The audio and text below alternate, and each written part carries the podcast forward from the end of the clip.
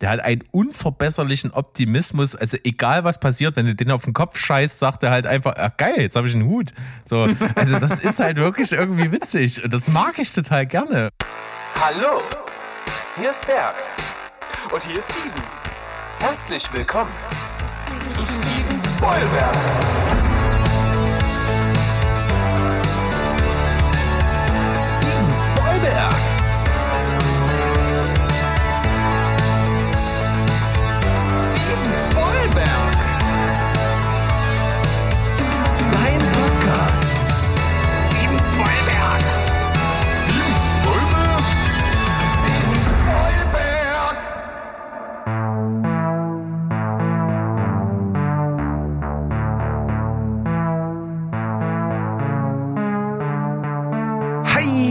Welt da draußen. Wir sind zurück. Steven Spoilberg ist back. Euer liebster Film- und Serienpodcast aus dem wunderschönen Leipzig. For real aus Leipzig, denn the original Duo eures Herzens am Start. Steven und Berg sind dabei. Hallo.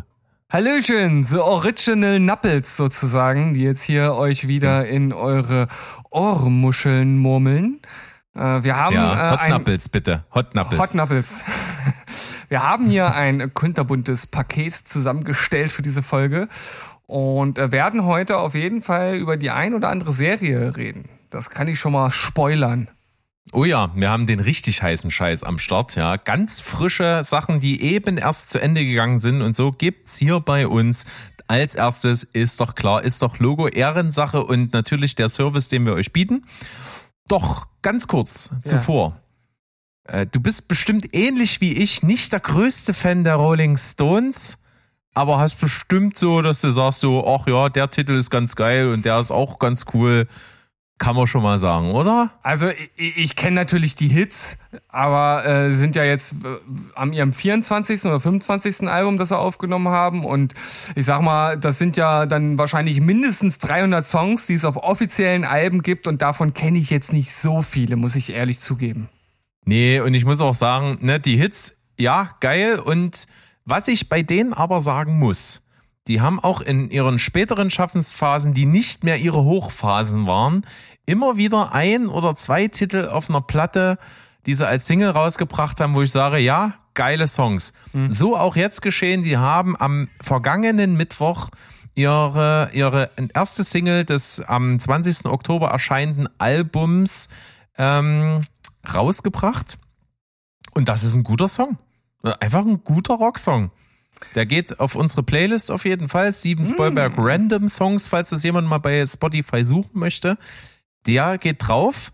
Und es gibt auch das dazugehörige Musikvideo, welches ich ganz cool gemacht finde, denn äh, im Zentrum dessen fährt Sydney Sweeney. Da haben wir den Filmbezug. Eine äh, junge Schauspielerin, die ich äh, richtig cool finde, von der ich glaube, also wer die jetzt nicht auf dem Zettel hat, sollte sie auf selbigen schreiben, denn wir werden noch viel von ihr sehen. Die ist vor allen Dingen ähm, bekannt geworden durch ihre Serienrollen in Euphoria und in ähm, der ersten Staffel The White Lotus.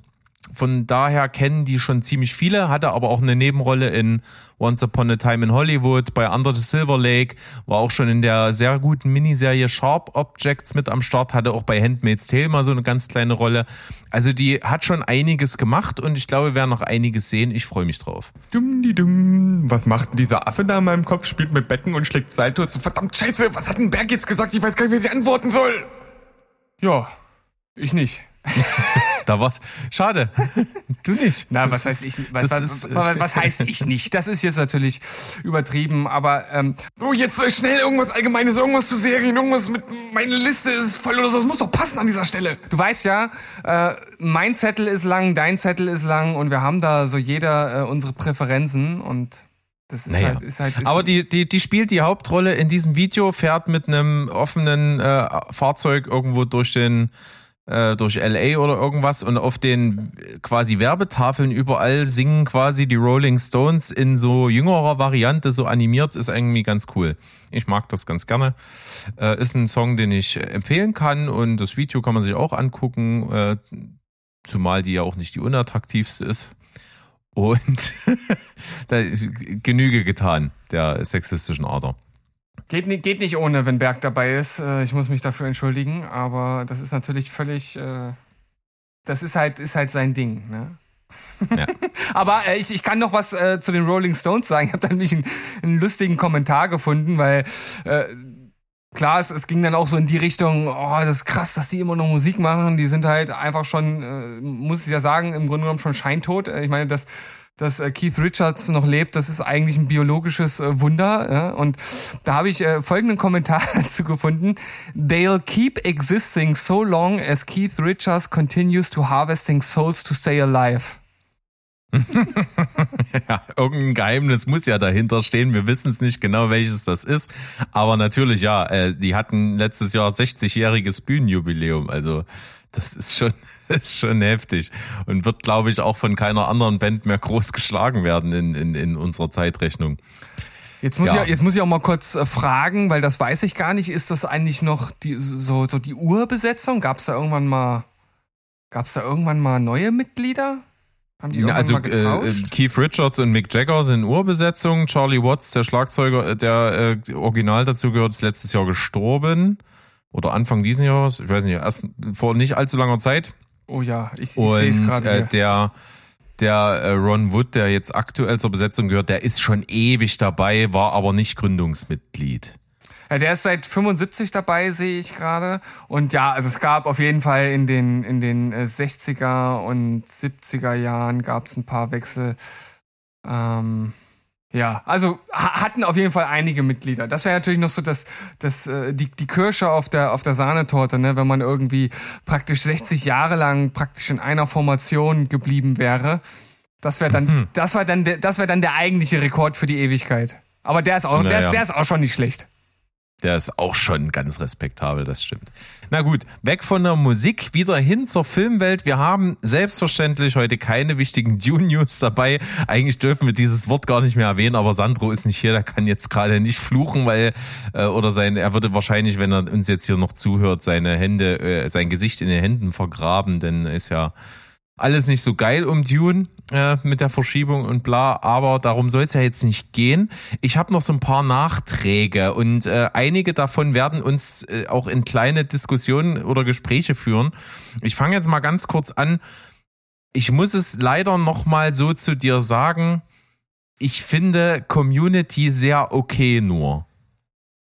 Also es ist, ich finde ein bisschen, der Zeitfaktor spielt eine Rolle. Also ich finde, das ist alles irgendwie so ein bisschen abgedroschen, war zwar zu, seinem, zu seiner Zeit vielleicht als erstes da, aber so aus heutiger Sicht schwierig manchmal.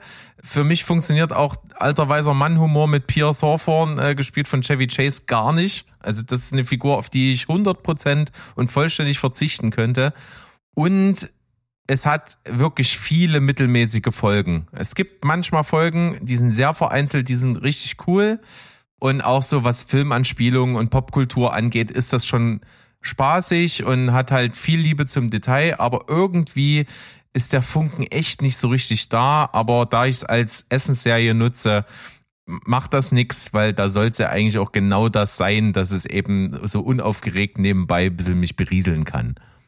Also ich kann nur äh, weiter in Richtung Joe Pesci beten, dass du äh, endlich den Funken findest zu dieser Serie. Du äh, bist jetzt, wenn ich das richtig sehe, mit Staffel 2 durch. Yes. Okay, also bei mir ist es persönlich so, dass ich die erste Staffel auch nur okay finde. Also da waren für mich auch sehr viele okay Folgen dabei. Und ab der zweiten Staffel, vor allem dann bis zur fünften Staffel, gibt's für mich praktisch keine Ausfälle. Ich finde eigentlich jede Folge irgendwie geil. Klar gibt's noch welche, die extrem herausstechen und du wirst ja auch noch die ein oder andere Freude mit den äh, legendären Paintball-Folgen haben. Äh, alleine dort, äh, um jetzt mal den, den Bogen zu dem Video zu schlagen, das ich dir gestern geschickt habe. Es ist, also es ist wirklich der Wahnsinn, was für Hommagen, sagt man das so? Homages. Homages. Homages. um, ja, um hier mal wieder, äh, äh, wie heißt er, Tracy Jordan zu zitieren aus Cop Out. Es heißt Hommage. Hommage. Ähm, also eine Hommage ist ja eigentlich, wenn du wirklich exakt die Szene aufnimmst und sie nochmal ähm, reinterpretierst. Ne? Und ich glaube, wenn man, wenn man äh, einfach nur gewisse Dinge aus einem Film einfließen lässt, dann ist das vielleicht eine eine Referenz, ich weiß es nicht. Also Ja. äh, muss man halt ein bisschen unterscheiden, weil mir ist halt aufgefallen, ist, das ist ein äh, 13,5 äh, minütiges Video, das die echten Szenen mit den äh, Hommages aus äh, Community direkt side by side zeigt.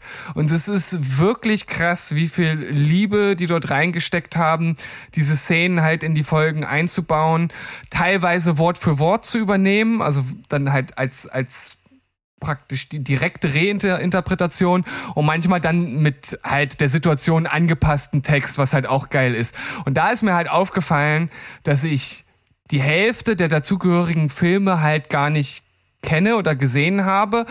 Ähm, so, Beispiel ja zum Beispiel Breakfast Club sind halt einige Szenen drin, die dann, oder eine Szene drin, die ähm, da halt äh, nachgespielt wird. Ähm, und dann gibt's eine Folge, die an einen ganzen Film angelehnt ist, der gar nicht so bekannt ist. Ich weiß jetzt gar nicht mehr, wie der, wie der heißt. Da geht's um irgendeinen so einen, so einen, so einen Typen, der sich in einem Restaurant mit einem Kumpel trifft und eigentlich ist das nur ein Gespräch die ganze Zeit. Ähm, und dieses Video zeigt das halt äh, wirklich in Gänze, wie geil Community das macht. Und da ist mir aufgefallen, dass sie nicht nur diese diese Szenen nachspielen, sondern on top dazu auch noch mal so viele andere Referenzen haben. Also da ist ja zum Beispiel gar nicht die Szene drin, wo, wo Abed seinen äh, Vortrag über Nicolas Cage hält, den ich absolut legendär finde. Ähm, oder für mich, wo die Serie richtig losging, das war die Halloween-Folge in der ersten Staffel, wo dann, wo dann äh, Batman sozusagen auch als, als Referenz mit eingebracht wurde, die ich, wo ich das erste Mal so dachte, oh, das ist schon ziemlich geil. Und davon gibt's halt so viel in der Serie wie in kaum einer anderen und auf eine Art und Weise, wie, äh, ja, bei der das cineastische Herz auf jeden Fall höher hüpft. Also, ja, ihr merkt da draußen, ich habe auf jeden Fall ein riesiges Herz für diese Serie und versuche äh, damit natürlich nochmal so ein bisschen den, den Funken in Bergs Herz zu sprühen. Vielleicht klappt's ja ab der dritten Staffel. Na, mal sehen, wie das dann so abläuft. Dann habe ich noch was, das wird dich auch, da wird jetzt auch kurz dein Herz mal aussetzen für einen Moment, aber es muss, das muss es nicht, denn es kann nur besser werden. Ich habe äh, die erste Staffel Barry jetzt abgeschlossen und es ist noch nicht die, noch nicht die große Liebe. Es ist, wir hatten uns zwischenzeitlich ja auch mal gesehen, da war ich mit der ersten noch nicht durch, da haben wir uns ja schon mal unterhalten und es gibt so ein paar Sachen, die catchen mich noch nicht so richtig. Ich finde für die Art von Serie tatsächlich auch die kurzen, die kurze Folgenlänge so ein bisschen ein Problem. Das, das stört mich irgendwie. Das, da, da kriege ich nicht so richtig das Feeling. Dann finde ich es oft auch noch zu klamaukig albern. Also es, es, es sind schon Sachen sehr, sehr stark überzeichnet. Damit habe ich im Kontext mit diesen dramatischen Aspekten irgendwie doch ein Problem, dass es manchmal so ein bisschen lapidar alles wirkt, obwohl es dann doch manchmal ganz schön ähm, ernst zugeht. Ähm, das alles führt irgendwie dazu, dass ich es noch nicht so richtig als A-Serie sehe, weil auch so bis auf Bill Hader es sind jetzt auch nicht die großen bekannten Schauspieler dabei. Ne? Die müssen sich alle irgendwie erstmal in meiner Sehgewohnheit so ein bisschen profilieren. Das ist auch noch nicht so richtig abgelaufen. Ähm, ich kann verstehen, warum das, glaube ich, noch sehr gut wird. Weil du hast ja auch mal gesagt, der Drama-Anteil nimmt auf jeden Fall noch zu. Ich glaube, das tut dem Ganzen sehr gut und das Setting ist ja allemal geil als Ausgangssituation. Ähm, ich bin gespannt, was da noch so kommt. Also ich glaube, es wird noch viel Story passieren und äh, das, das glaube ich, führt äh, zu allerhand äh, sehr großen Momenten, denke ich. Ich bin gespannt, ich gucke das auf jeden Fall weiter, aber man muss auch wirklich mal dazu sagen, nur aufgrund deiner und Sandros ans Herz legen, gucke ich das. Ansonsten hätte ich wahrscheinlich nach den ersten ein, zwei, drei Folgen irgendwann gesagt, nee, komm, muss ich nicht unbedingt verfolgen. Also ich kann das sogar ein Stück weit nachvollziehen, weil also erstens ist der Humor schon sehr speziell und er ist sehr überzeichnet, gerade in der ersten Staffel. Ähm, das muss man mögen. Und Ja, also Hank vor allen Dingen ist ja wirklich ein Abziehbild von irgendwas. ne? Also der ist ja Klischee-Gangster durch und durch. Ja, aber das, das macht's doch auch, auch irgendwie charmant. Also ich, ich, ich habe mich von Anfang an gefragt, wo geht das mit den beiden halt hin? Und ich habe mich generell nach der ersten Staffel bei vielen Figurenkonstellationen gefragt, wo geht das hin? Und du kannst es einfach nicht voraussagen. Und das finde ich halt so geil. Also du kannst dir jetzt, äh, du kannst dir jetzt einen, äh, einen Zettel und einen Stift nehmen und aufschreiben, wie sich das entwickelt und du wirst falsch liegen. Das kann ich dir halt sagen. Weil äh, die, diese Eskalationsspirale, die sich dort jetzt in den nächsten äh, drei Staffeln aufbaut, die ist halt wirklich krass. Und ähm, der Klamauk Anteil nimmt auf jeden Fall ab. Der bleibt immer da, selbst in der letzten Staffel. Ich glaube, sogar die vorletzte Folge oder sowas gibt es eine, eine Szene, die ist halt auch so überzogen und überspielt, aber in ihrer Art und Weise halt auch schon wieder, ja, halt typisch Barry. Und äh, mir hat das halt gefallen, weil das halt eine Kombination ist, die, die ich so halt nicht aus anderen Serien kenne und die für mich halt trotzdem funktioniert. Und gerade das Ende der ersten Staffel, und da komme ich nochmal dazu, warum ich das auch ein bisschen verstehe, dass du jetzt noch nicht ganz gehuckt bist. Die erste Staffel ist ja eigentlich das, das komplette Setup für alles, was noch kommt. Weil durch das, was am Ende passiert, beginnt ja eigentlich diese ganze Eskalationsspirale erst so richtig. Alles andere war ja erstmal Vorgeplänkel, aber in der, ne, also, ne, damit, äh, wie ja. es halt endet, da fragt man sich ja schon, oh krass, also das ist halt ein Ding, das wird halt irgendwann eine große Rolle spielen und darauf baut sich halt vieles auf und entwickelt sich. Ja. Also ja. ich bin froh, dass du weiterschaust und ich bin mir ziemlich sicher, dass du dann oder ja, ich, ich sag jetzt, ich sag's mal nicht zu laut, weil das habe ich ja bei der ersten Staffel auch schon gesagt, aber ich glaube, dass du ähm, dass du noch reinwachsen wirst in diese Aufgabe. Ja, ich, ich, äh, also hier bin ich da auch selber schon sehr überzeugt, weil die, ich, ich merke, was dahinter stehen kann und was das für ein Potenzial hat. Und das denke ich mal, werden die dann ab Staffel 2 jetzt nur noch weiter ausbauen. Das, da habe ich schon Bock drauf. So, und jetzt nur noch ganz kurze Nachträge. Wir hatten mal, du hattest erst mit dem Sandro noch mal drüber gesprochen. Der hatte nämlich ähm, Renfield nachgeholt. Unser Mo hatte das ja mal in Folge 26 mitgebracht. Sandro dann, wie gesagt, in Folge 36 drüber geredet. Ich habe Renfield geschaut und muss sagen, ey, der ist wirklich cool, der macht richtig Spaß. Und Alter, ist das ein Film, da kannst du wirklich nur sagen, es ist ein Fansblätter. Also was dort an, an Gedärmen, an Körperteilen und sonst was durch die Gegend fliegt, Blut in Fontänen spritzt, das ist so gory. Äh, und Nicolas Cage hat ja mal verkündet, er will keine großen Mainstream-Blockbuster-Rollen spielen, hat für diesen Film eine Ausnahme gemacht, weil es sein Lebenstraum war, Dracula zu spielen. Und das merkst du den in jeder Szene an. Der hat so einen Bock, Dracula zu spielen. Das ist schon, das, da, da guckst du dem mit so einer kindlichen Freude bei zu, weil das ist so geil, wie er auch diese Figur angelegt hat, wie er sich vorbereitet hat, diese Figur zu spielen. Das ist, also das merkst du auch, dass er da unbedingt Charakter rein, äh, reinbringen wollte und dass er irgendwie seinen eigenen Dracula kreieren wollte. Das ist geil. Da, da kam der Knut, der wollte auch mal was sagen. Ja, Knut wollte auch mal was sagen, der geht hier richtig ab. ähm, also, großer Film, macht Laune und ähm, ich bin jetzt irgendwie ein bisschen aus dem Konzept. E-, egal, ich rette, ich, ich, ich rette dich. Das ist äh, auf jeden Fall einer der Filme, wenn der irgendwo dann frei, äh, frei, frei zum Streamen irgendwo ist und ich sehe das, ist, ist das einer, den ich dann halt praktisch sofort anklicke oder dann halt im, im nächsten freien Slot.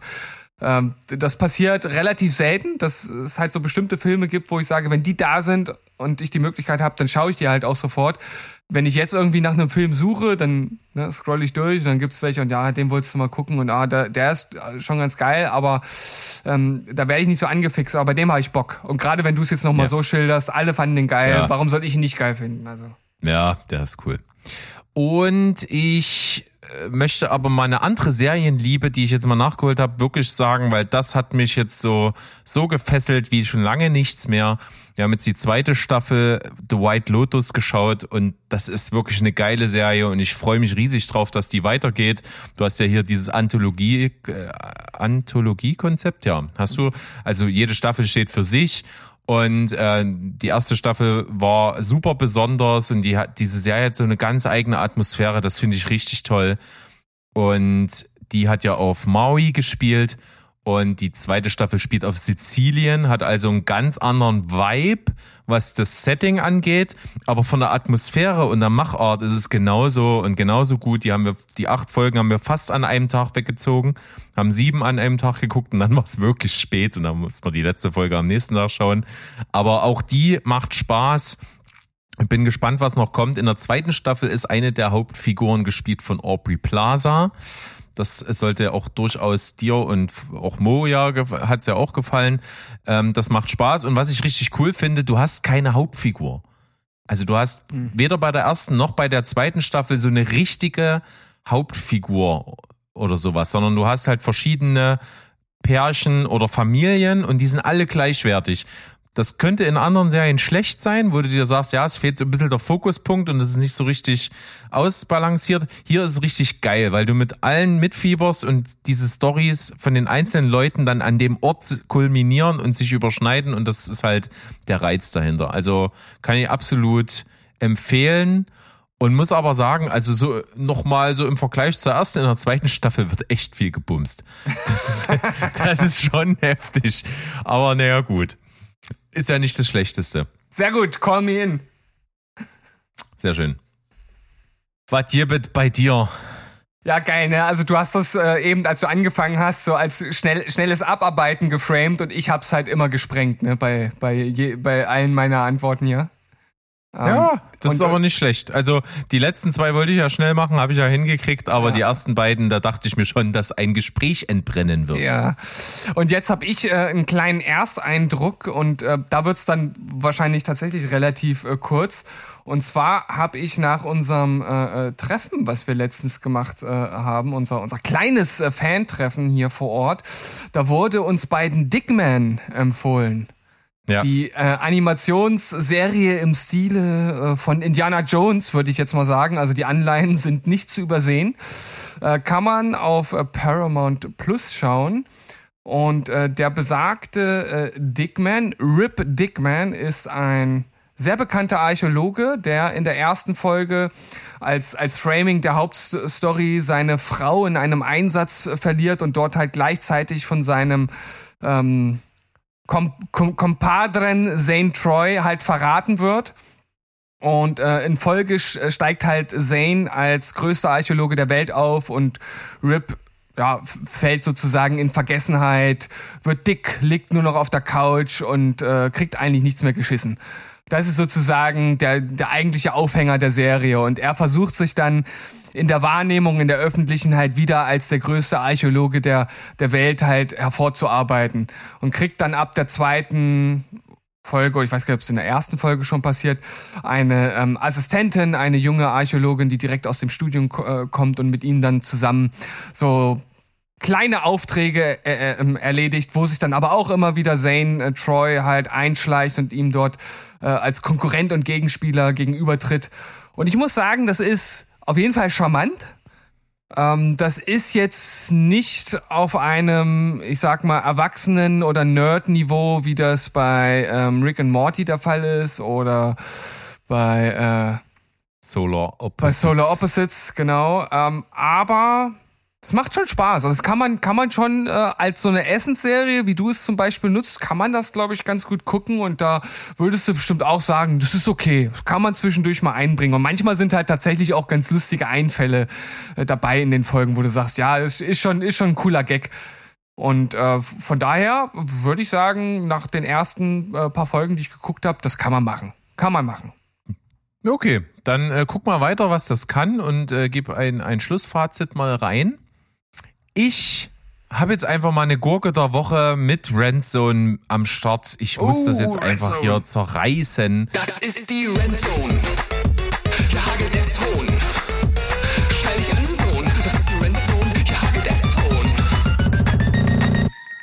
Ich hätte es besser wissen müssen. Ich hätte es wirklich besser wissen müssen. Ich habe einen Film gesehen, der produziert wurde von Veronika Ferris. Oh je, okay, das ist ein schlechter Einstieg in diese, in diese Review. Ver ja, Veronika Ferris, die hat ja, ist ja über einen großen Teich dann gegangen und hat dort sich engagiert und hat so ein paar Filme produziert. Und da sind ein paar dabei, die hatten auch ein bisschen Erfolg. Da sind aber meistens auch Filme dabei, die sind wirklich scheiße. Und ich hatte in unserer Folge Nummer 6, alter schlaffer Sack voll Kartoffelbrei, in dieser Folge hatte ich einen Film mitgebracht, den ich auch schon als Ranzone mit dabei hatte. Der kam in der Sneak, dieser Film. Das war nämlich der neueste produzierte Film von, von Veronika Ferris. Der hieß Shattered. Und den habe ich ja schon wirklich zerfetzt und der hier ist noch schlechter. Den hat sie davor gemacht und ich hätte es wissen müssen, aber es hat halt wirklich auf eine Achillessehne von mir abgezielt. In der Hauptrolle ist Casey Affleck. Und Casey Affleck in einem so ein bisschen indie anmutenden Psycho-Thriller, sag ich mal, dachte ich mir, ja, ich greif zu. Komm, nehme ich. Und auch äh, die weibliche Hauptrolle wird gespielt von Michelle Monaghan, die Oh, wir ja okay, vor allen krass. Dingen aus Luther halt kennen. So. Und die beiden spielen da mit.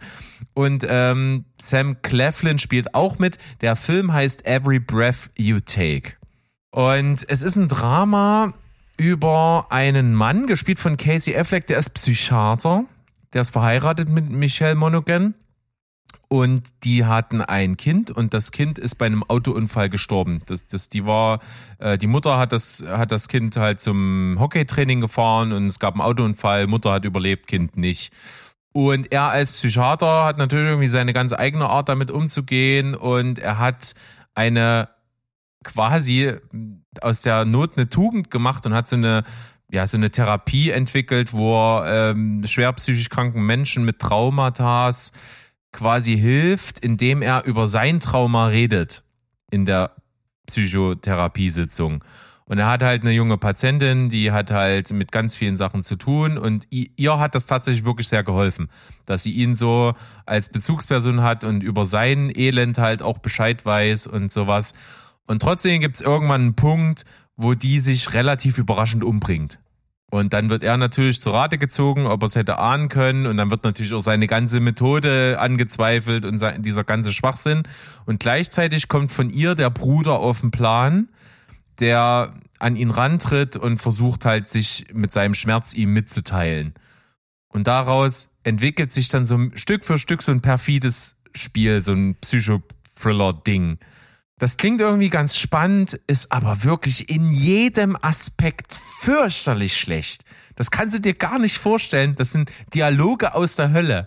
Also meine, meine Sofa-Begleitung und ich, wir haben uns mehrfach angeguckt und wir haben, wir machen das sonst nie, auch bei schlechten Filmen nicht, dass wir reden, aber wir haben bei dem ganzen Film geredet. Jede Szene haben wir irgendeinen Kommentar zueinander gesagt, so nach dem Motto, hä, wie dumm sind die eigentlich? Was soll denn das jetzt?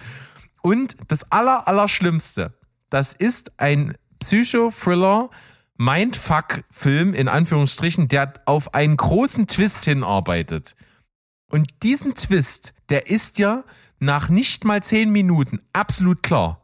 Also der ganze Film will dich die ganze Zeit für dumm verkaufen und du denkst, du sitzt da und denkst dir, hä, ich, ich, ich weiß doch genau, was Phase ist. Und das liegt nicht daran, dass ich schon so ein, zwei Filme gesehen habe, sondern das ist einfach so super offensichtlich, dass du das, you cannot unsee it. Also das ist so klar, was, da- was da, was da der Twist ist und, und Oh Berg, kannst, du, halt kannst, kannst du das nicht anders framen? Jetzt will ich, jetzt will ich wissen. Jetzt will ich wissen, was das, äh, äh, warum das so schlecht ist und will das auch sehen. Ich will es auch rausbekommen. Ja, dann guck das. Nein, guck aber das will ich doch die gar ersten nicht. Zehn Min guck die ersten zehn Minuten und Okay. du weißt 100% wie der Film ausgeht. Das ist, das ist überhaupt kein Ding. Kriegst du auf Prime, kannst du reingucken, aber wirklich nur reingucken, den Twist kennen und dann schreibst du mir den und ich sage dir 100 pro, ja, genau das ist es und es ist furchtbar. Okay, das kannst machen du wir. doch keinem an, kannst du niemanden antun. Und vor allen Dingen, der ist ja schon bis zur Mitte schlecht und wird auch immer schlechter.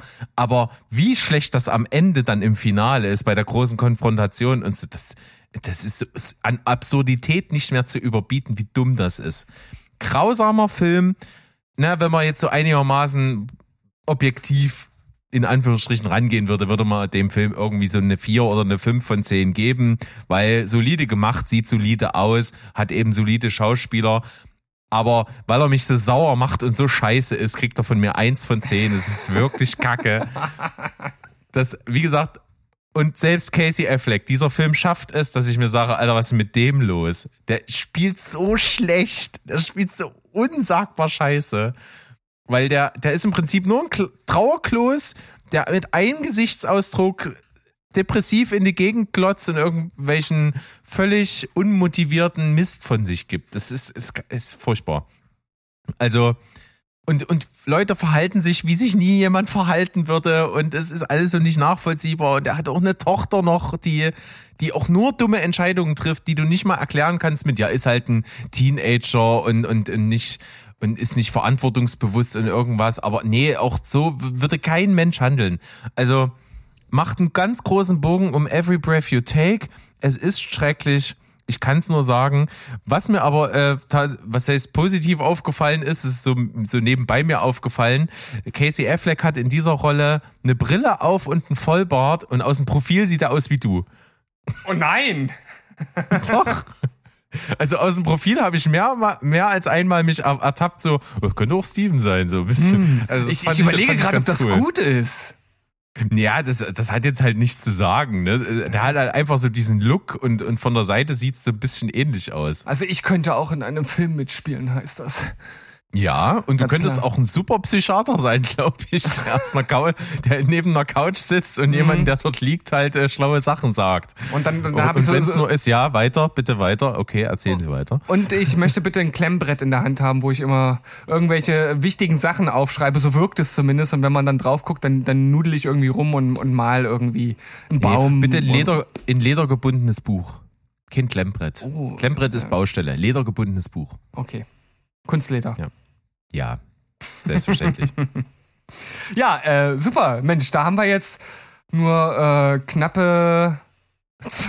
Das, das sind ja 15 Minuten, die wir jetzt für diesen Film verschleudert haben. ja, ich sag jetzt Ui, mal, ui, eine Randzone muss auch zelebriert werden, oder? Ja, da- das, du- äh, das ist schon Pflicht. Du, du, du hast recht und du hast ja auch gemerkt, dass du mich ja tatsächlich mit dieser Randzone sogar ein bisschen anfixen konntest und wir haben ja jetzt unsere kleine Abmachung und äh, die werden wir einhalten. Ja, mach mal. Äh, ich habe was völlig anderes jetzt am Start und da habe ich dir auch noch überhaupt gar nicht äh, von erzählt, aber vielleicht kannst du dich erinnern, dass ich vor einiger Zeit auch mal so ein kleines YouTube-Special gemacht habe. Und da war unter anderem äh, James Johnny dabei. Der macht ja mittlerweile, ähm, man muss sagen, wirklich äh, Net Netflix-like äh, Dokus, ähm, Netflix-Style. Äh, das ist wirklich extrem qualitativ hochwertig, was er macht. Also man man merkt immer noch, dass, dass er schon eine, eine One-Man-Show ist. Ich glaube, er hat schon auch Leute, die für ihn irgendwie ein bisschen was suchen und er hat, er hat äh, Cutter und sowas, das hat er schon. Aber es ist letzten Endes schon immer noch wie ein YouTube-Video aufgebaut, dass man ihn halt auch sieht, wie er halt Dinge erklärt und so. Aber alles, was zwischendurch kommt, das ist wirklich äh, von, von der Art und von der Atmosphäre sehr, sehr Netflix-like und einfach super gut äh, produziert. Und sein neuestes Video, seine neueste Doku handelt von Sam Bankman-Fried. Sagt dir das was? Nein. Sam Bankman-Fried ist der jüngste Multibilliardär äh, unter 30 aller Zeiten gewesen. Er hatte mit äh, 29 ein Vermögen von äh, äh, 25,6 nee 26,5 Milliarden. Also, ich von, also Milliardär, nicht nicht nicht Billionär, ne? Ähm, kommt da immer. Ja, das äh, ist dieses, dieses Englisch, Ja, ja, Englisch-Deutsche, ne? Billions ist Milliarde. Ja, ja, genau. Also äh, natürlich Milliardär, nicht Billionär. Es gibt ja äh, meines Wissens nach noch gar keinen Billionär auf der. Ich, Erde. ich war jetzt auch gerade sehr verwundert, dachte mir, Multibillionär, was? Nein, da ich natürlich, weil hier steht jetzt halt äh, in, in dem Artikel, den ich als Info vor mir habe, 26,5 Billion, was natürlich auf auf Deutsch gesprochen Milliarden sind. Ähm, ist mit 29 Jahren auf jeden Fall nicht schlecht. Und wie hat er das erwirtschaftet? Äh, Im Kryptobereich. Also er hat ähm, 2019 eine Firma gegründet, Almeida Exchange. Das ist also ein, eine Kryptowährungs-Trading-Firm gewesen und hat dann, äh, ich glaube, ein Jahr später FTX gegründet. Und das ist die eigentliche Firma, mit der es dann die Probleme gab, weil ähm, die sozusagen schon beide im Kryptobereich tätig waren, aber sich untereinander ähm, äh, Krypto-Coins äh, zugeschoben haben. Also erkläre das jetzt hier bestimmt unglaublich schlecht, weil ich das Ganze auch äh, nicht so wirklich verstehe. Ähm, aber es ist halt so, dass FTX halt eine eigene Kryptowährung ähm, äh, hergestellt hat und Almeida Research hat halt äh, Geld, was, also inliquides Geld, was sie angelegt haben, aus diesen Kryptocoins sich selbst zugeschoben. Und dann hat irgendwann ein großer Investor einer anderen äh, Krypto-Trading-Firma ihre ganzen FTX-Coins halt rausgenommen und das halt eine pa Panik bei allen Anlegern äh, äh, ausgelöst, die dann auch ihr, ihre Coins halt entziehen wollten und das konnte dann halt nicht bezahlt werden. Also ähnlich, glaube ich, wie die Finanzblase 2008, da war ja das gleiche Problem, ne? dass halt dieser, diese Panik auf einmal aufkam und alle ihr Geld halt irgendwie haben wollten. Ja. Und ja, diese Geschichte von, von diesem ja an, anscheinend äh, Mastermind, ja, der mit 29 Jahren sich dort innerhalb kürzester Zeit, also man muss sich auch mal vorstellen, ne, von 2019 bis jetzt gab's FTX, sich dort ein ganzes Imperium aufgebaut hat. Der ist in äh, hunderten von Podcasts aufgetreten. Das ist ein, eine richtige äh, Größe sozusagen in der Szene gewesen und ähm, ja, äh, steht jetzt äh, davor, halt äh, ins Gefängnis zu wandern. Und das Ganze wurde ähm, in einer ja, knapp äh, einstündigen Doku, eine Stunde, vier Minuten, halt äh, ziemlich cool aufgearbeitet und kann ich hiermit sehr empfehlen. Klingt interessant. Und wenn es gut aufbereitet ist, warum nicht? Und faszinierend ist das allemal. Also solche, solche Superlative, die sich kein Mensch mehr so richtig realistisch im Kopf vorstellen kann, das ist eh immer krass. Ja, aber es, es war ja irgendwie zu erwarten, dass halt äh, dass das ganze Krypto-Ding halt irgendwie mal zu sowas führt. Also ähm, es gibt ja so Ja. Die, die, die, Anhänger, die sagen, es ist das, das, das, äh, die, die, die neue Heiligkeit und dann gibt es ja auch viele, die davor gewarnt haben und jetzt ist es halt äh, schon soweit. Hat nicht lange Ja, gedauert. also wenn, ja, wenn wir da jetzt tiefer eintauchen würden, würden wir jetzt in sonst was für philosophische Themen, Themen kommen. Will nur so viel sagen dazu. Ich find's halt manchmal krass, wie Menschen einfach Opfer auch ihrer Gier halt krass werden. ne? Es gibt so viele Fälle, von denen man hört, wo Leute einfach kometenhaft aufgestiegen sind, Haufen Kohle hatten und die damit einfach auch davon gekommen wären oder einfach hätten glücklich werden können oder sonst was, wenn sie einfach mal gesagt haben, okay, an der Stelle ist Schluss. Das ist ganz, ganz oft ja in der Geschichte der Menschheit in verschiedensten Bereichen so gewesen, ne, dass halt einfach die Gier so zugeschlagen hat, dass danach alles in Bach runtergegangen ist. Und dabei äh, hat er eigentlich äh, äh, gute Ansätze äh, gehabt. Also es war halt äh, so, dass er ähm, zu den äh, ich, ich suche es gerade, mir, mir, fällt, mir fällt der Begriff nicht ein, zu den ähm, effektiven Altruisten sich gezählt hat. Also ne, zu denjenigen, die sozusagen ähm, Jobs annehmen, auch in Bereichen, die jetzt nicht unbedingt menschenfreundlich sind, aber dann halt das Erwirtschaftete, Erwirtschaftete dazu nutzt, halt anderen zu helfen. Dazu hat er sich eigentlich gezählt. Und allein diese Diskrepanz, also ich bin mir jetzt immer noch nicht so ganz sicher, ob, ob das halt alles nur eine Fassade war oder ob er das halt äh, wirklich gelebt hat, das ist schon spannend. Ja. Gut, pass auf, jetzt kommen wir mal zu heißen Scheiß. Ähm, Oh Gerade yeah. am vergangenen Wochenende zu Ende gegangen ist die äh, Paramount Plus erschienene Serie Special Ops Lioness. Und ich bin so ein bisschen darauf gestoßen, weil die Werbekampagne dieser Serie war relativ krass omnipräsent. Ich weiß nicht, wie es dir ging, aber egal, wo ich irgendwo mal bei Moviepilot oder bei anderen Filmseiten oder bei IMDb, keine Ahnung, rumgesurft bin, immer Randwerbung Lioness. Lioness hier, Lioness da. Und das habe ich eine Weile ignoriert und dann irgendwann kam das so viel, dass ich mir dachte, ja gut, warum eigentlich nicht? Guckst du rein und angefangen zu gucken und auch so ganz gut angefixt gewesen und dann festgestellt, oh, kommt wöchentlich. So eine Scheiße. Ah, ne, deswegen hat das jetzt eine Weile gedauert natürlich, bis ich jetzt an dem Punkt bin, dass es fertig ist. Jetzt ist es fertig. Special Ops Lioness. Ein bisschen schade, dass wir jetzt Sandro nicht da haben. Er hat es auch gesehen. Und er hat eine leicht andere Meinung als ich, was durchaus interessant gewesen wäre, jetzt mal äh, so ein bisschen darüber zu philosophieren, was jetzt an der Serie gut ist, was schlecht ist, auch im, was auch immer. Ich versuche jetzt mal so ein bisschen die Handlung zu beschreiben. Es geht, wie der Name schon sagt, um eine Spezialeinheit mit dem Titel Lioness. Es ist, glaube ich, eine Untereinheit der CIA, die sich aus verschiedenen Elitetruppen des Militärs ähm, Leute zieht, die sie für dieses Lioness-Programm rekrutieren wollen. Zoe Saldana ist Agentin beim CIA, speziell im Außeneinsatz, in der Terrorbekämpfung, viel in Afghanistan, Bagdad, solche Geschichten unterwegs.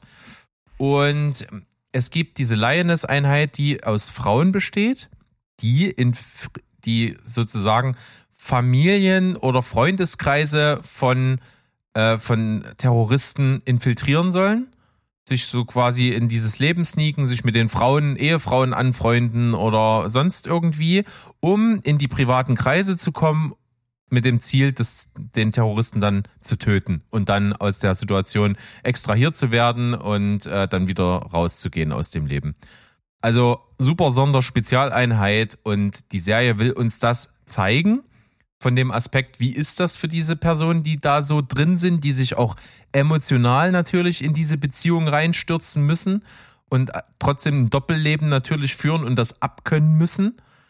Und auf der anderen Seite zeigt uns die Serie nicht nur diesen Aspekt, sondern auch, wie eine CIA-Agentin in so einer Spezialeinheit eben wie von Zoe Saldana gespielt, in ihrem Privatleben überhaupt damit klarkommt, dass sie ständig nicht zu Hause ist. Kann die ein Privatleben führen? Kann die eine Ehe führen? Kann die Kinder großziehen? Wie funktioniert das? So, das soll uns die Serie halt zeigen. Sozusagen die Gefühlswelt der Elite-Agenten. Und das ist in Aspekten super geil. Und das ist in Aspekten so nervig, dass ich fast kotzen muss. Also, das ist wirklich, manchmal, also zwischen gut und schlecht liegen da manchmal nur Sekunden. Und ich finde es halt eben auch dann doch zu viel einfach. Ich finde, das ist so, an, an komischen Stellen, dann wechselt das so hin und her. Du hast einen mega Auftakt bei der Serie. Du bist also irgendwo, ich, ich glaube in Afghanistan, nagel mich aber jetzt nicht drauf fest. Und sie hat gerade eine Agentin von ihr, die in irgendeinem so Versteck bei so Terroristen dort ist und dort gerade auffliegt. Was natürlich mehr oder weniger der sichere Tod ist. Sie wird also gejagt, sie versteckt sich, ruft ihre Kontaktperson an, die wenige Kilometer draußen auf dem Stützpunkt ist. Und gleichzeitig wird der Stützpunkt aber auch von einer Großoffensive der, ich glaube, Al-Qaida oder irgendwas, oder der Taliban, ich weiß es nicht, gerade angegriffen. Und dieser das ist so geil, das ist so packend, dieses Gefecht und die, die Feuergefechte und die Entscheidungen, die die in kürzester Zeit treffen und so, das ist so packend und geil und hochwertig. Also der Production Value bei dieser Serie ist echt Sahne. Sieht alles super aus und äh, ist aufwendig gemacht und das, das, das sind alles Pros, das ist Plus, das, das funktioniert gut. Aber dann wiederum gucke ich eine halbe Folge lang dabei zu, wie Zoe Saldana nach Hause fährt, zu ihrer Familie, die Kinder natürlich super genervt sind, weil Mama nie zu Hause ist und jetzt dann, dann, wenn sie nach Hause kommt, rumkommandieren will und einen Chef spielen will. Und das funktioniert nicht. Ihr Ehemann ist total entfremdet und äh, leidet unter Liebesentzug und der Typ ist äh, pädiatrischer Onkologe. Ja, ich hab's verstanden. Es ist ein Heiliger. Mein Gott, ey, das geht mir so auf den Sack, wie die den immer zeigen, wie er dann irgendwo im weißen Kittel im Krankenhaus auf irgendwelche Röntgenbilder mit Hirntumoren guckt und sagt, ja, wir können, wir haben keine Chance. Wir müssen wahrscheinlich der Familie sagen, dass das Kind sterben wird und so. Oh, das geht mir so auf den Nerv. Echt. Das sind so Aspekte in dieser Serie, die mag ich nicht und die, die finde ich auch komplett überflüssig, muss ich ganz ehrlich sagen. Auf der anderen Seite haben wir dann, äh, weil in diesen ersten, in der ersten Folge, als die Agentin von ihr auffliegt, muss Zoe Saldana die Entscheidung treffen, okay, das Ziel ist auch anwesend, äh, wir machen das mit einer Drohnenbombe und dann sind eben alle platt, einschließlich meiner Agentin. So. Äh, und dann kommt es dann natürlich dazu, sie muss eine neue Agentin rekrutieren, macht sie auch. Äh, sie rekrutiert eine junge äh, Frau, ich glaube mexikanischen Ursprungs, die Marine ist und aus diesem Marine Corps quasi rekrutiert sie sie und bildet sie sozusagen aus für diese Mission.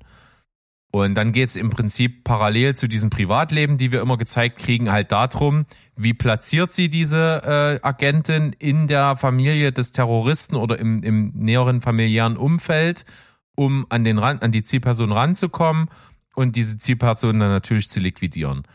Das passiert bis zum Ende und das ist auch spannend. Das ist gut gemacht und vor allen Dingen das politische Ränkespiel im Hintergrund fand ich geil. Das hat so ein bisschen House of Cards Vibes gehabt, aber mit, mit äh, deutlich mehr Action. Du hast halt immer wieder diese Weiße Haus hinter hinter äh, äh, Zimmergespräche, wie der Verteidigungsminister gespielt von Morgan Freeman ähm, quasi dann äh, immer mal, mal so ein dickes äh, ja seinen dicken ähm, untenrum auf den Tisch packt und mal sagt, hier Leute, so geht's nicht, wir machen diese Scheiße nicht. Äh, Und auf der anderen Seite hast du Patrick Kelly, der schon bei House of Cards eine ziemlich äh, coole Rolle spielt, der hier der Chef von der CIA-Abteilung ist, der sich immer wieder erklärt und die dann auch immer mal hintenrum so halb illegale Aktionen mit ihren Elite-Teams machen und so und auch gegenseitig so die Agenten untereinander verschachern. Das ist alles geil dargestellt und das finde ich richtig cool und spannend und das führt auch immer wieder zu guten Action-Szenen und auch zu guten politischen Szenen und sowas. Das ist cool. Aber wie gesagt, diesen ganzen Privataspekt finde ich nervig und furchtbar und muss auch ehrlich zugeben, bis auf Zoe Saldana finde ich auch keine Schauspielleistung so richtig geil. Also sie ist wirklich großartig, sie ist echt gut, sie, ihr kaufe ich auch voll dieses auf der einen Seite taffe und auf der anderen Seite dieses verletzliche, weil, weil ihr Privatleben so in halben Bruchstücken vor ihr liegt, kaufe ich ihr voll ab. Das ist geil und das ist nahbar und das, das nimmt dich auch mit. Aber so alle anderen Schauspieler finde ich alle nicht so cool. Ich finde auch ganz ehrlich die Agentin, die sie da ausbildet, also irgendwie, wie soll ich das sagen? Äh, die, die ist so, also ich denke mir manchmal, ja, so richtig gut ausgewählt ist die nicht und so richtig geeignet für diesen Job ist die auch nicht. Also das ist schon manchmal so ein bisschen komisch und vielleicht soll das auch alles so sein, soll mir vielleicht zeigen, okay, das sind nicht nur äh, hirn emotionslose Tötungsmaschinen, sondern irgendwie Leute, die auch was fühlen und die ein Leben haben. Aber ich hätte diesen ganzen Aspekt nicht gebraucht. Also ich finde es halt so sauspannend, es ist gut gemacht und das Ende, also vor allen Dingen die letzte Folge ist wirklich geil. Also wo es dann wirklich dann sich zuspitzt und das Ziel näher rückt und die mit ihrer Mission auch dem Ende zugehen, das ist mega geil. Und das ist auch in einer Konsequenz dargestellt, die fand ich richtig beeindruckend, hätte ich so nicht erwartet. Morgan Freeman in dieser Serie äh, als, als Flaggschiff der, der Werbekampagne zu nehmen, ist total albern. Der kommt in Folge 4 das erste Mal vor für einen Dialog von 10 Minuten, dann wieder nicht mehr und dann ist er nur noch in einer Folge da und ist im Prinzip nur Stichwortgeber. Das ist ein bisschen albern. Nicole Kidman genauso, die hat schon mehr Screentime, ist aber auch, finde ich, nicht so super nützlich. Also die hätte man, glaube ich, auch einfach rausschreiben können. Es hätte trotzdem irgendwie Sinn ergeben. Deswegen ist das ein bisschen Quatsch. Trotzdem solide Leistung, auch von Nicole Kidman, die nicht, wie gesagt, unterschätzt wird, glaube ich. Die ist aber wirklich ziemlich gut und Zoe Saldana ist ziemlich großartig in der Serie. Insgesamt hoher Production Value, spannend gemacht, gute Action, äh, auch an den richtigen Stellen schonungslos, aber dieser ganze Aspekt mit diesem Privatleben brauche ich persönlich nicht. Trotzdem eine starke Serie, die man gucken kann.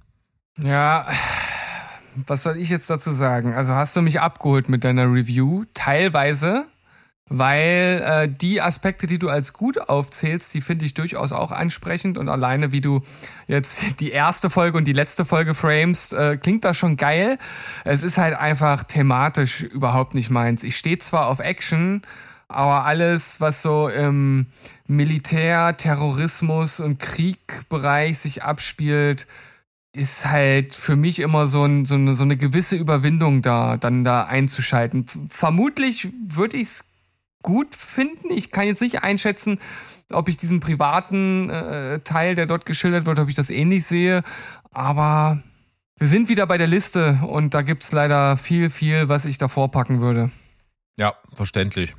Wer da drauf steht, muss da auf jeden Fall zuschlagen, weil man kriegt, glaube ich, in dem Metier kaum was besser produziertes aktuell.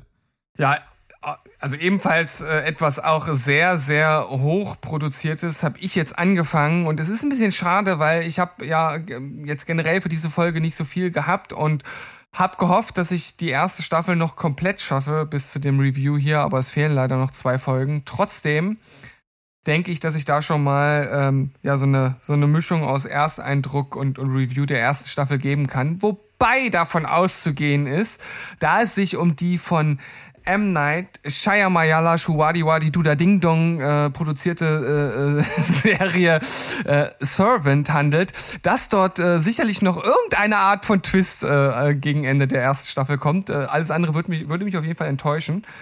Ähm, was ich bei der Serie auf jeden Fall schon total spannend finde, ist, dass das das eigentliche Setup, das ich gleich beschreibe, mich halt so ein bisschen fragend zurücklässt, wie das Ganze auf vier Staffeln ausgewälzt äh, wurde. Weil das Setup ist eigentlich relativ simpel. Du hast ein Ehepaar, bei denen das äh, Kind gestorben ist. Du weißt nicht genau, was dort passiert ist. In, Im Folge der oder im Verlaufe der ersten Staffel kriegt man mit, dass das wohl sehr dubiose Umstände waren. Ähm, und die Frau ist halt richtig krass am Trauern und der Mann letzten Endes natürlich auch, aber die haben halt äh, entschieden, als Übergangsphase ähm, so eine Art ja, Babyborn Puppe äh, zu nutzen, ähm, um halt über die Trauer hinwegzukommen und so einfach so zu tun, als wenn das Kind sozusagen noch lebt. Das ist eine psychologische Intervention, die dort halt pro probiert wird als Übergangslösung.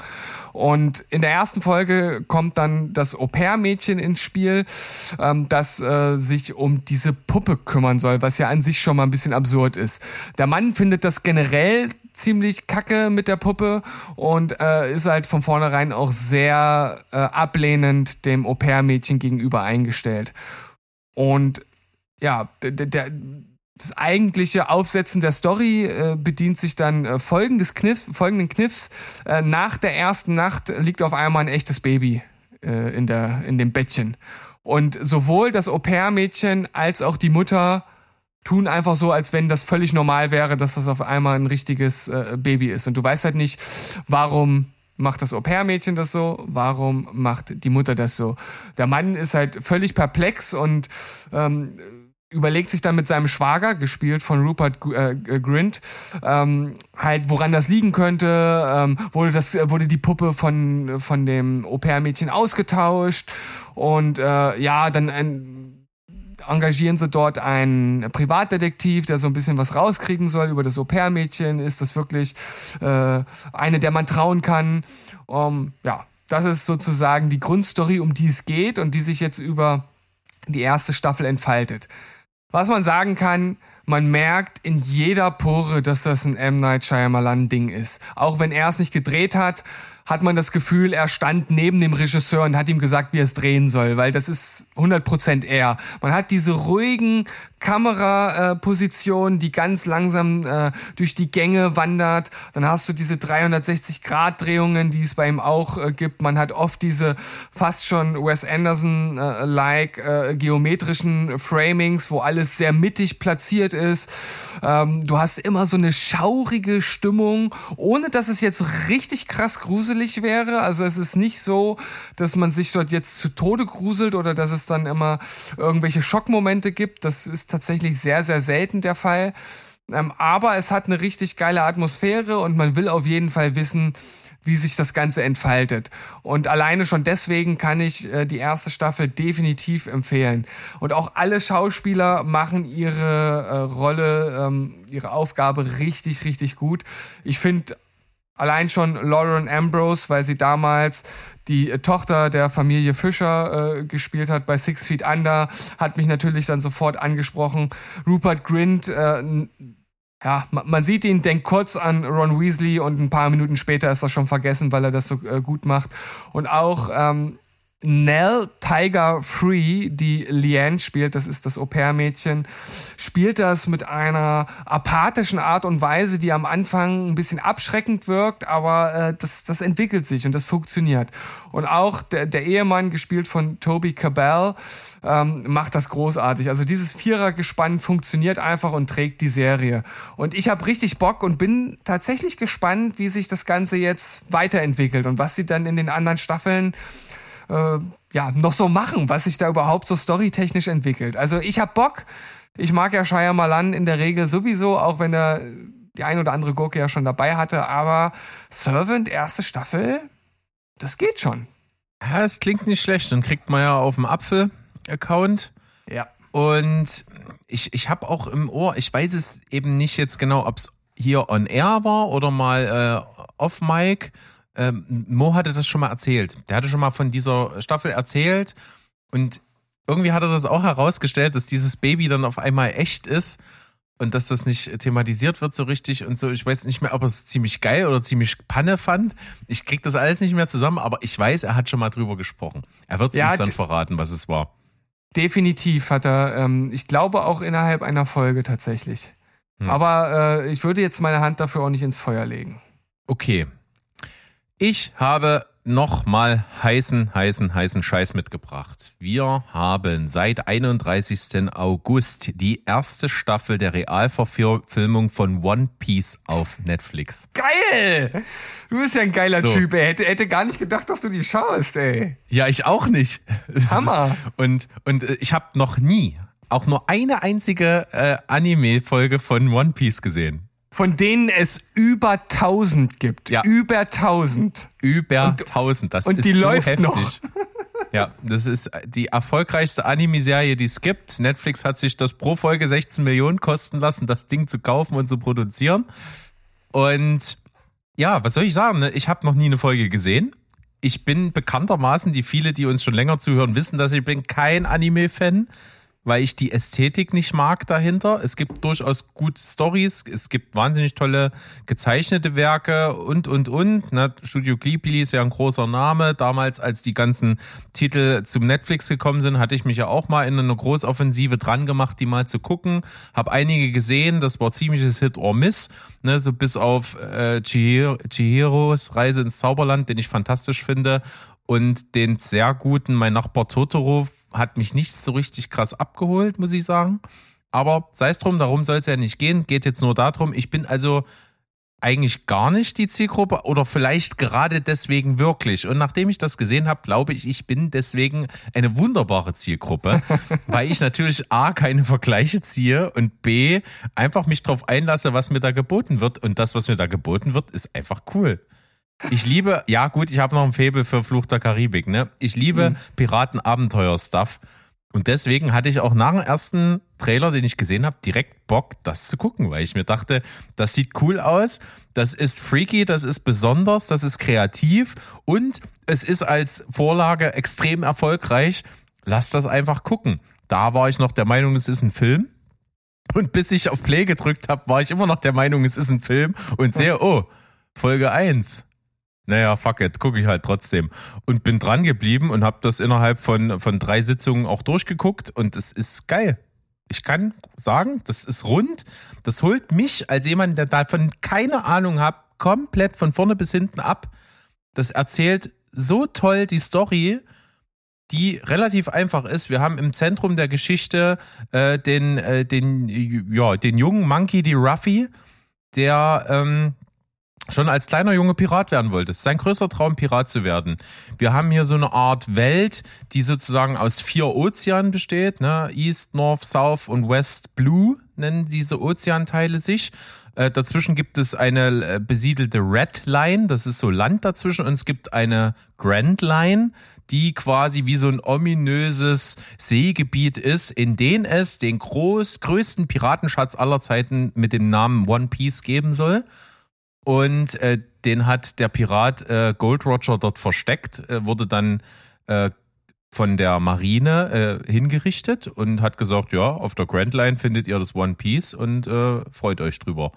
Und seitdem sind alle Piraten der Welt auf der Suche nach dem One Piece und er natürlich hat den größten Traum, das auch zu tun. Er ist aber halt einfach kein richtiger Pirat, also nur in seinem Kopf und muss sich natürlich erstmal ein Schiff suchen, eine Crew suchen und eigentlich alles, was dazugehört, um Pirat zu sein. Und das ist die erste Staffel. Die erste Staffel ist im Grunde Prolog für diese große Story, wie er seine Crew findet und was die äh, frisch zusammengefundenen Mitglieder alles miteinander schon erleben auf dem Weg dahin. Und das ist geil. Das macht Spaß. Du hast diese, diesen unglaublich abgedrehten Humor und diese abgedrehte Kreativität und auch diese Fantasy-Elemente von einem Anime. Das sieht man ganz deutlich. Das ist super umgesetzt. Das ist mit ganz viel Liebe zum Detail. Die haben sich das auch richtig was kosten lassen, diese Kulissen zu bauen. Ne, da sind ja Piratenschiffe, die irgendwie abgefahren aussehen, die so einen großen Hundekopf vorne haben und ein großes Lamm und äh, was weiß ich, ein großer Fischkopf, so ein, so ein schwimmendes Restaurant und sowas. Das ist alles, sieht aus, als wäre es echt gebaut. Das sieht nicht CGI-mäßig krass aus, das ist wirklich gebaut. Es hat coole Effekte und was ich sagen muss, das hat absolut viel Charme und Herz. Also dir wächst diese Gurkentruppe, die sich da zusammenfindet, so ans Herz innerhalb dieser acht Folgen. und die sind einfach grundsympathisch. Alle auf ihre Art und Weise. Und das ist geil. Also du hast vor allen Dingen die Hauptrolle ist mega besetzt. Ich weiß nicht, wie, wie der Typ in der Serie ist, aber der hier ist einfach geil. Der hat einen unverbesserlichen Optimismus. Also egal was passiert, wenn du den auf den Kopf scheißt, sagt er halt einfach, ach geil, jetzt habe ich einen Hut. So, also das ist halt wirklich irgendwie witzig. Und das mag ich total gerne. Und das ist diesen, dieser Abenteuer-Vibe, dieses Piraten auf See-Ding kommt halt super geil rüber. Es hat durchweg gute Figuren. Es ist bunt, es ist mit äh, ganz viel Details gemacht. Also ich fand's großartig. Also acht von zehn habe ich gegeben. Das hat Tendenz steigend und ich, ich gucke auch die zweite Staffel. Also ich habe Bock. Ey, das freut mich auf jeden Fall total zu hören. Ich äh, werde es auch noch schauen. Ich habe es noch nicht gemacht. Ich muss äh, mal schauen, ob ich meine Frau dazu bekomme. Ich habe es ihr schon angekündigt, dass ich schauen möchte und sie war so ein bisschen, äh, nee, nicht so wirklich. Ähm, aber ähm, vielleicht dadurch, dass es halt so so abgefahren ist und so viel Spaß macht, vielleicht vielleicht ist das dann doch was, äh, was sie vielleicht äh, in der ersten Folge überzeugen könnte. Also ich werde es auf jeden Fall probieren und wenn nicht, werde ich es halt alleine schauen. Also das mache ich auf jeden Fall. Äh, Ich habe äh, die Anime-Serien tatsächlich auch nie geschaut, aber ich habe damals, keine Ahnung, ich glaube so zehn Mangas oder so gelesen. Die ersten zehn gibt ja auch über 100 Mangas. Ähm, also hatte da schon ein, zwei äh, Hauptgegner auf jeden Fall durch. Das ist ja immer, immer so ein bisschen äh, so, so ein Abarbeiten von, von Gegnern, so, so ähnlich wie bei Dragon Ball damals. Ne? Dann kommt äh, der nächste große Gegner und die nächste große Storyline und so ein bisschen war das da auch, zumindest am Anfang. Und, genau, ähm, also das ist jetzt quasi diese, die ersten, ersten 50 Manga-Bände sind das jetzt, glaube ich, quasi die East Blue Saga. Das ist die erste Staffel. Ja, krass, das, das ist natürlich schon ganz schön viel, was sie dann da reingepackt haben. Ähm, aber ich habe auch generell äh, ziemlich viel gutes Feedback zur Serie gelesen. Es waren viele sehr begeistert. Natürlich hast du immer so ein paar äh, äh, äh, quengelnde Geister, die, se- die sich an irgendetwas stören, ähm, weil es halt nicht, keine Ahnung, weil weil, weil der Kaktus nicht an der richtigen Stelle stand wie im Manga oder so. Ähm, Aber ähm, ja, ich, ich sehe dem auch sehr, sehr optimistisch entgegen und war auch sehr angefixt, als ich den ersten Trailer gesehen habe und fühle mich jetzt noch angefixter durch dein Review. Hast du also gut gemacht, lieber Berg. Ja, ja, ja, ja, ja. Und die Zahlen stimmen auch. Ne? Das ist richtig gut erfolgreich angelaufen. Das hat nach der ersten Woche, glaube ich, 21 Millionen Views gehabt oder sowas. Das ist also mit einem soliden Start unterwegs. Sicherlich wird auch ähm, eine zweite Staffel folgen, ist noch nicht gegreenlightet, aber ich gehe davon aus, dass es kommen wird. Und du merkst auch einfach, dass das nicht so, wie man es von Netflix manchmal befürchtet, so, so 0815 hingerotzt, damit man das nochmal mit ausschlachtet ist, sondern du merkst schon, da will jemand dem gerecht werden, der Vorlage. Und das, das ist cool. Und wie du schon sagst, ja, ich, ich merke auch, auch wenn ich es nicht kenne, da ist echt viel reingepackt. Und das ist auch wirklich gut erzählt. Also das ist Mhm. jetzt nicht so, dass das so Riesensprünge macht, dass du, dass du denkst, oh, da fehlt mir jetzt aber was. Denn man nimmt sich sogar in den acht Folgen die Zeit, jedes einzelne Crewmitglied mit einer Backstory zu versehen. Also du kriegst wirklich zu jedem der Stammmannschaft auf dem Schiff, kriegst du äh, zumindest ein paar Flashbacks, wo die herkommen, was die erlebt haben und warum die so sind, wie die sind. Und das fand ich äh, echt cool. Hätte ich gar nicht so erwartet, aber passiert dann halt wirklich nach und nach und fügt sich auch immer gut in, in die Situation ein. Also das ist nicht nur so einfach, äh, wir sind jetzt bei der Figur, Flashback und dann sind wir wieder im Geschehen, sondern das hat irgendwie dann auch immer so einen Bezug, dass dieser Schnitt und dieser Wechsel halt irgendwie Sinn macht. Und das ist halt echt schön anzugucken und, und hat mich eben als jemand, der wirklich gar keine Ahnung davon hat, einfach komplett mit reingezogen, so dass ich auch nicht das Gefühl habe, oh ja, hier würde ich jetzt gerne noch irgendwie das alles nochmal tiefer, damit ich das verstehe, sondern das ist so, was, was man sich rausgepickt hat. Das macht alles einen schönen Rahmen um das Ganze. Ja, sehr schön. Also hier hat Netflix äh, das mal richtig gut gemacht. Das scheint ja bei Cowboy Bebop nicht so funktioniert zu haben. Da gab es ja ziemlich äh, schlechte Kritiken und auch sehr viel Backlash. Aber also ich kann es selbst nicht, nicht, nicht bestätigen oder äh, irgendwas anderes dazu sagen, weil ich weder den dazugehörigen Anime noch äh, die Serie geschaut habe. Aber da äh, gab es ja praktisch direkt eine Absetzung auch der Serie. Und äh, das kann hier, ich meine, okay, wir reden von Netflix, aber ich glaube, das kann hier nicht wirklich passieren. Hoffen wir mal. Wir hoffen, das. wir mal. Wir hoffen das. Ja, dann äh, darf ich jetzt noch das, das, äh, das nächste Highlight setzen. Und ja, äh, es besteht jetzt die Gefahr, dass ich einfach nur ins, ins Schwärmen komme und irgendwie Dinge erzähle, die ich eigentlich auch schon zur ersten Staffel gesagt habe. Aber ich versuche ein paar Dinge rauszuarbeiten, die äh, mir jetzt gerade auch in der zweiten Staffel nochmal aufgefallen sind. Äh, wir haben die zweite Staffel von From geschaut. Und ich habe ja schon zur ersten Staffel gesagt, das Ding ist das neue Lost. Also das ist wirklich das an Vibes, was damals Lost vermittelt hat und bis dahin keine andere Serie mir vermitteln konnte. Das macht jetzt From. Und die zweite Staffel setzt praktisch exakt dort an.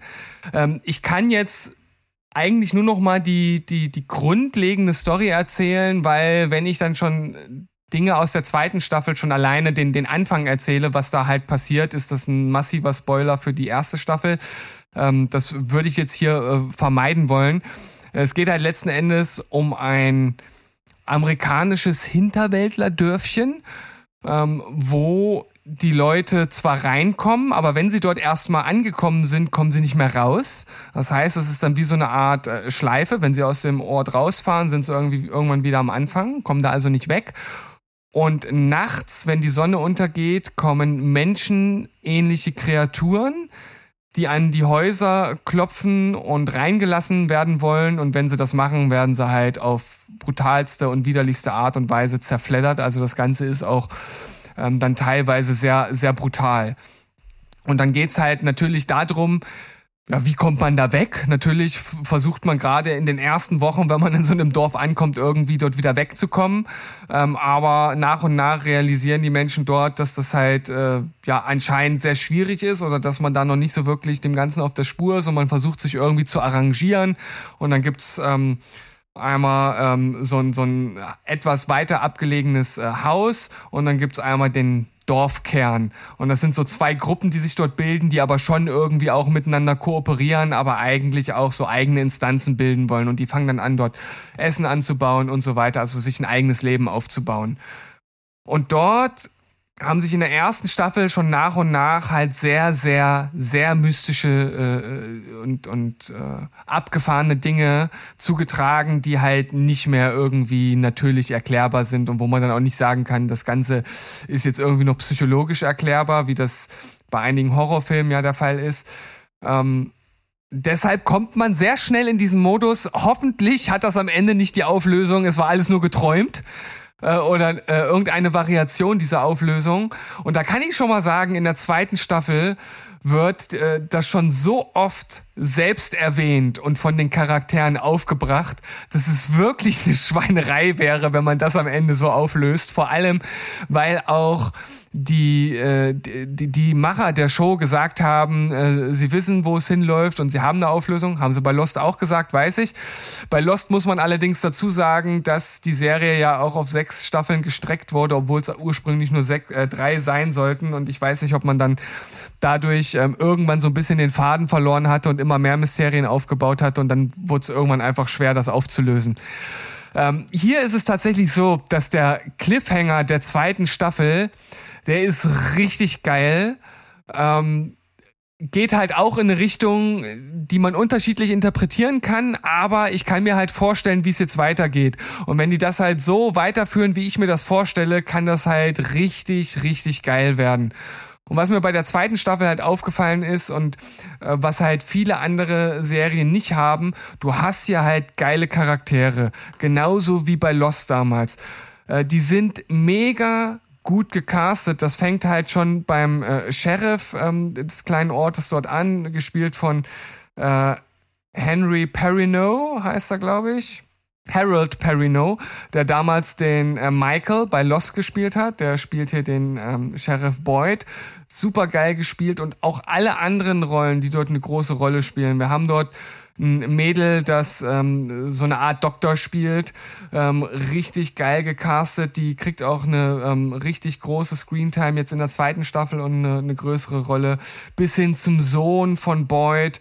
Ähm, die, die Familie, die ursprünglich in der ersten Staffel ankommt, das äh, ist ein Ehepaar zusammen mit ihren beiden Kindern.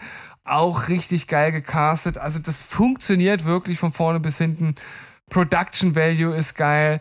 Einen muss ich auch noch wirklich hervorheben und zwar hast du ähm, einen Typen, der heißt Victor und der lebt schon sehr, sehr lange dort in diesem Dorf und der ist so ein bisschen zurückgeblieben, muss man sagen. Also der hat halt, der ist halt damals als Kind dort angekommen und hat halt irgendwie durch all das, was er erlebt hat, irgendwie so einen Schaden äh, anscheinend mitgenommen. Und man weiß irgendwie die ganze Zeit nicht so richtig, an was man bei ihm eigentlich ist. Und der, das ist wirklich ein, ein geiler Charakter, weil ähm, dem, äh, den halt so eine Aura umgibt, bei der du nicht weißt, wie du die einzuordnen hast. Und das wird halt so geil ausgespielt hier in der zweiten Staffel. Das macht richtig Spaß. Und die bauen hier tatsächlich auch sehr, sehr viele Mysterien auf. Und ah, weiß ich, ich liebe das einfach. Ähm, und dafür liebe ich auch nach wie vor Lost, auch wenn es halt ein Kackende hatte. Aber nichtsdestotrotz war der Weg dorthin halt einfach geil. Und ich wurde bis dahin halt geil unterhalten. Und klar, die Kirsche fehlt dann auf der Torte und ich hoffe, hier schaffen sie es. Und ich freue mich jetzt schon auf die nächste Staffel, die wahrscheinlich erst Ende nächsten Jahres kommen wird, aufgrund des äh, Streiks gerade in den USA, aber From, ey, jeder, der nur ein kleines Fable für, für Mystery-Serien aller Lost hat, der muss die schauen. Das ist kein, Ja. das ist kein kann, soll, es ist ein muss. Ja, ihr habt jetzt also nochmal auch on air gehört, Steven findet das Ende von Lost kacke. Entgegen anderen Behauptungen, die er teilweise ja auch noch auf ins, im, in, im Internet von sich gegeben hat, hat er jetzt endlich ein Einsehen gehabt und gesagt, komm, nee, das war Nee, nicht. das Das war nicht. nicht. Man hat versucht, es sich schön zu reden, aber das war nicht. So. Aber ähm, ich bin hier voll dabei. Also ich muss sagen, es gibt einige Serien, die du oder Sandro oder Mo mal hier vorstellen, wo ich mir sage, ja, würde ich bestimmt mal gucken. Und dann mal so ganz ehrlich in mich reinhorche und sage, ja, wird aber wahrscheinlich nicht passieren. So bei den ganzen Stuff, was so davor noch kommt und was man so alles sehen will, kommt das wahrscheinlich nicht. Hier bin ich mir sehr sicher, dass ich das auf jeden Fall gucke. Also da bin ich dabei, nicht zuletzt, weil ich eben genau diese Vibes total gerne mag und dieses Mystery-Ding und äh, natürlich auch hier drüber gesprochen habe mit dir auch zusammen schon, dass wir auch Yellow Jackets halt cool fanden, weil es eben auch diese Vibes hat. Und da ist ja auch manchmal so ein einfacher Motor dahinter. Da ist es ja auch so, dass uns eigentlich brennend interessiert, wie kommen die denn eigentlich da weg? Ne, bei, bei Yellow Jackets, wie, wie kommen die irgendwann mal aus dieser scheiß Wildnis? Wie sind die weggekommen? Weil wir wissen ja, sie sind weggekommen. Und hier ist es ja dann auch so, vielleicht kommen mal Leute aus dieser Stadt raus, vielleicht auch nicht. Wir werden es vielleicht nie erfahren, mal sehen. Äh, ich denke mal, allemal wird es befriedigender sein als bei Lost. Und ganz ehrlich, dieses, ja, es war doch alles nur ein Traum. Ich glaube, also der Autor, der sich das heutzutage noch wirklich mal leistet, ich glaube, der wird komplett instant gesteinigt. Der, der kriegt nie wieder einen Job auf jeden Fall. Nee, auf gar keinen Fall. Und erst recht keine Gehaltserhöhung. Also, seien wir Also- mal, sind wir mal guter Dinge. Vorsichtig optimistisch. Und man muss halt auch sagen, dass das Worldbuilding, das ist hier halt auch fantastisch. Ne? Also man hat ja damals bei Lost, hatte man halt diese Insel und alles, was sich dort halt so ergibt. Und dann fragt man sich ja schon, wie kann man was ähnliches aufbauen, aber ohne das zu kopieren. Ich meine, da gibt's halt nicht viel. Was kannst du jetzt noch machen? Du kannst unter Wasser gehen, das wäre auf jeden Fall äh, eine Möglichkeit. Du kannst ins Weltall geben, gab's halt irgendwie auch schon. Kannst, weiß ich, auf den Berg gehen, gab's halt auch schon. Und hier haben die eigentlich ein total simples Setup, schaffen das aber durch so kleine Kniffs, die die halt auch schon in der ersten Staffel äh, einbauen, da halt auch eine ziemlich große Welt zu erschaffen. Und das finde ich halt immer geil, wenn sich das so von diesem Kern, so wie damals bei Lost, du hast diese Gruppe am Strand und nach und nach wird diese Welt immer größer. Na klar muss man das irgendwie zusammenhalten und das irgendwie am Ende dann halt ja, zu einem guten Ende bringen. Und äh, ja, ich, ich hoffe einfach, dass es hier nicht auf äh, ewig viele Staffeln ausweiten und dass es vielleicht bei drei oder vier belassen und das dann halt zu einem runden Ende bringen. Das wäre doch mal schön. Ja. Und es ist eben bei solchen Settings auch wichtig, diese, diese Regeln, diese innere Regel, nach dem sich so eine Welt richtet, halt irgendwie gut aufzustellen.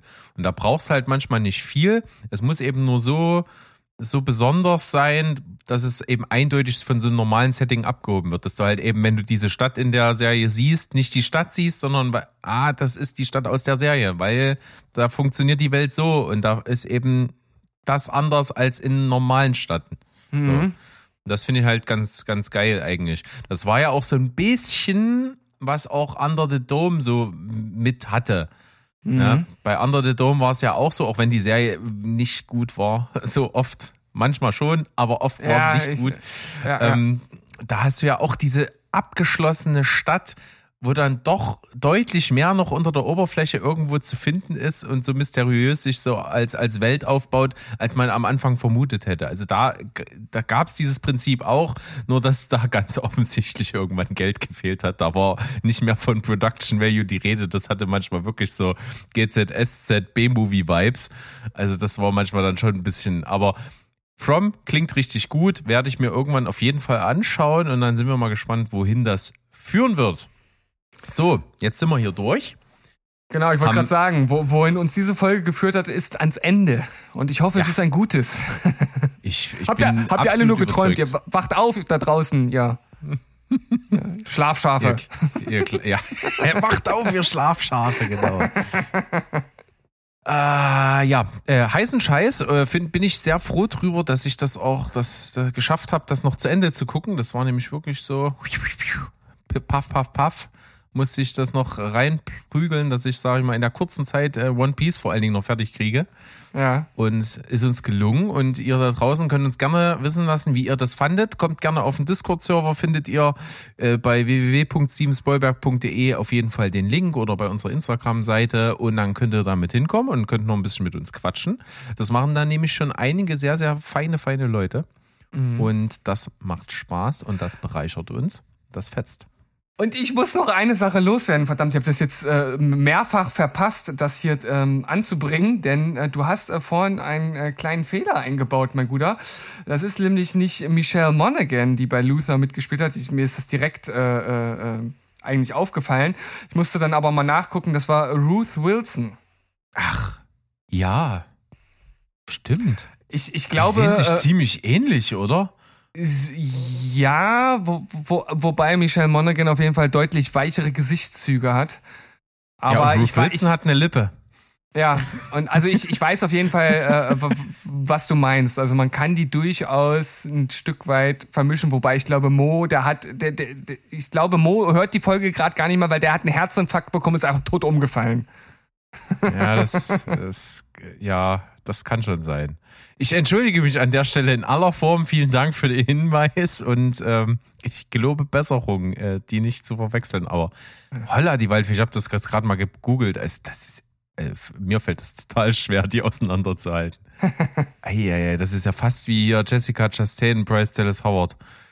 Das ist genauso schwer. Aber, aber das ist lustig, ne, dass es das oft gibt, dass du in Hollywood irgendwie so immer zwei hast, die sich irgendwie ähnlich sehen. Das gibt's gar nicht so selten. Ja, äh, Amy Adams und Isla Fischer. Pff, Auch total krass. Äh, Jeffrey Dean Morgan und äh, Javier Bardem. Auch völlig Ja. krass. Oder, hier oder hier, andere Tom ähm, Hardy äh, und dieser andere Typ, ich weiß nicht, wie er heißt, aber der, der hat hier bei ähm, Upgrade mit die Hauptrolle gespielt. ja, aber da weiß ich den, doch, weiß ich, aber fällt mir gerade nicht ein. Das war doch irgendein Bruder, glaube ich. Ach, war die das sind verwandt? War das nicht sein Bruder? War das nicht der Bruder von Tom Hardy? Der Bruder von Tom Hardy? Warte mal, ich, ich sag dir das jetzt. Der heißt Ähm, Logan Marshall Green. Und der soll mit Tom Hardy verwandt sein? Also irgendwas schwört da mal im Hintergrund. Kriegst du das schnell raus? Kriegst du schnell raus, was für einen äh, Verwandtschaftsstatus der hat?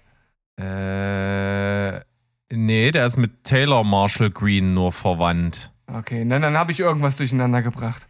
Nee. Aber ja, Aber- also es gibt aber es- schon es- ziemliche Lookalikes. Es gibt auch noch, ne, genreübergreifend, äh, haben wir äh, Will Ferrell und Chad Smith. Ja, auch sehr. das stimmt. Der könnte auf jeden Fall in einem äh, ein Porträt den sehr, sehr gut mimen. Und der kann ja auch Schlagzeug spielen, glaube ich. Ja, ich glaube auch. Da, da, da gibt's doch, gibt's da nicht dieses lustige Video, wo die gegen, äh, gegeneinander Schlagzeug spielen? Ich glaube, es gibt so ein, so ein Battle-Video von den beiden. Irgendwas klingelt da jetzt gerade, wo du das sagst. Das stimmt. Nicht schlecht. Okay, das war ja jetzt hier nochmal so ein kleiner Ausflug in äh, den Miscellaneous, äh, Miscellaneous-Bereich hier. Gemischte, gemischt waren sozusagen. Mi- Miscellaneous. Das war, das war von, von meinem ähm, Engl äh, Englisch äh, ähm, an der Uni, der bei, wenn du bei dem Vortrag gehalten hast, gab es so eine, so eine Liste von Wörtern, wo du weißt, da geht er richtig drauf ab. Und die musst du einfach nur in deinen Vortrag einbauen. Da war Miscellaneous auf jeden Fall dabei.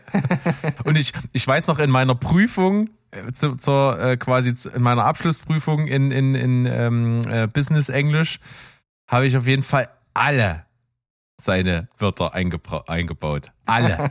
Ich hatte die komplette Liste und habe alle eingebaut. Und hast eine 1-0 bekommen. Äh, ich hatte eine 1-1. Naja, also äh, sch- scheint was gebracht zu haben. Approximately war auch mit drin. Das weiß ich noch. Ich, ich weiß, dass damals mein, äh, mein, mein Politiklehrer im Gymnasium, der hat gesagt, äh, wenn ihr in die mündliche Prüfung geht, dann sagt ihr als allererstes, das ist ein weites Feld, dann zeigt ihr schon mal, dass ihr belesen seid und Effi Briest kennt.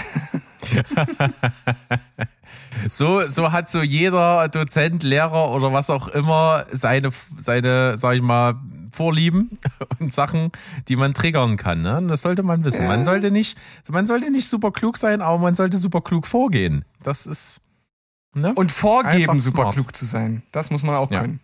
Das ist sowieso was, was wir hier, sag ich mal, mit Löffeln gefressen haben. Ne? Bei völliger Ahnungslosigkeit kann ich euch hier auch einen vom Pferd er- erzählen. Und ihr seid ja jetzt immer noch mit dran, auch bei unserem Exkurs hier zum Schluss. Das ist wunder wunderschön. Macht gerne damit weiter. Wir sind sehr dankbar dafür. Wir machen das hier wirklich gerne. Wir haben richtig Bock und freuen uns auch auf die nächsten Folgen wieder. Und ich hoffe, ihr auch. Deswegen sage ich mal Tschüss, ciao und goodbye. Bleibt spoilerfrei. Reinhauen! Tschüss, Dikowski.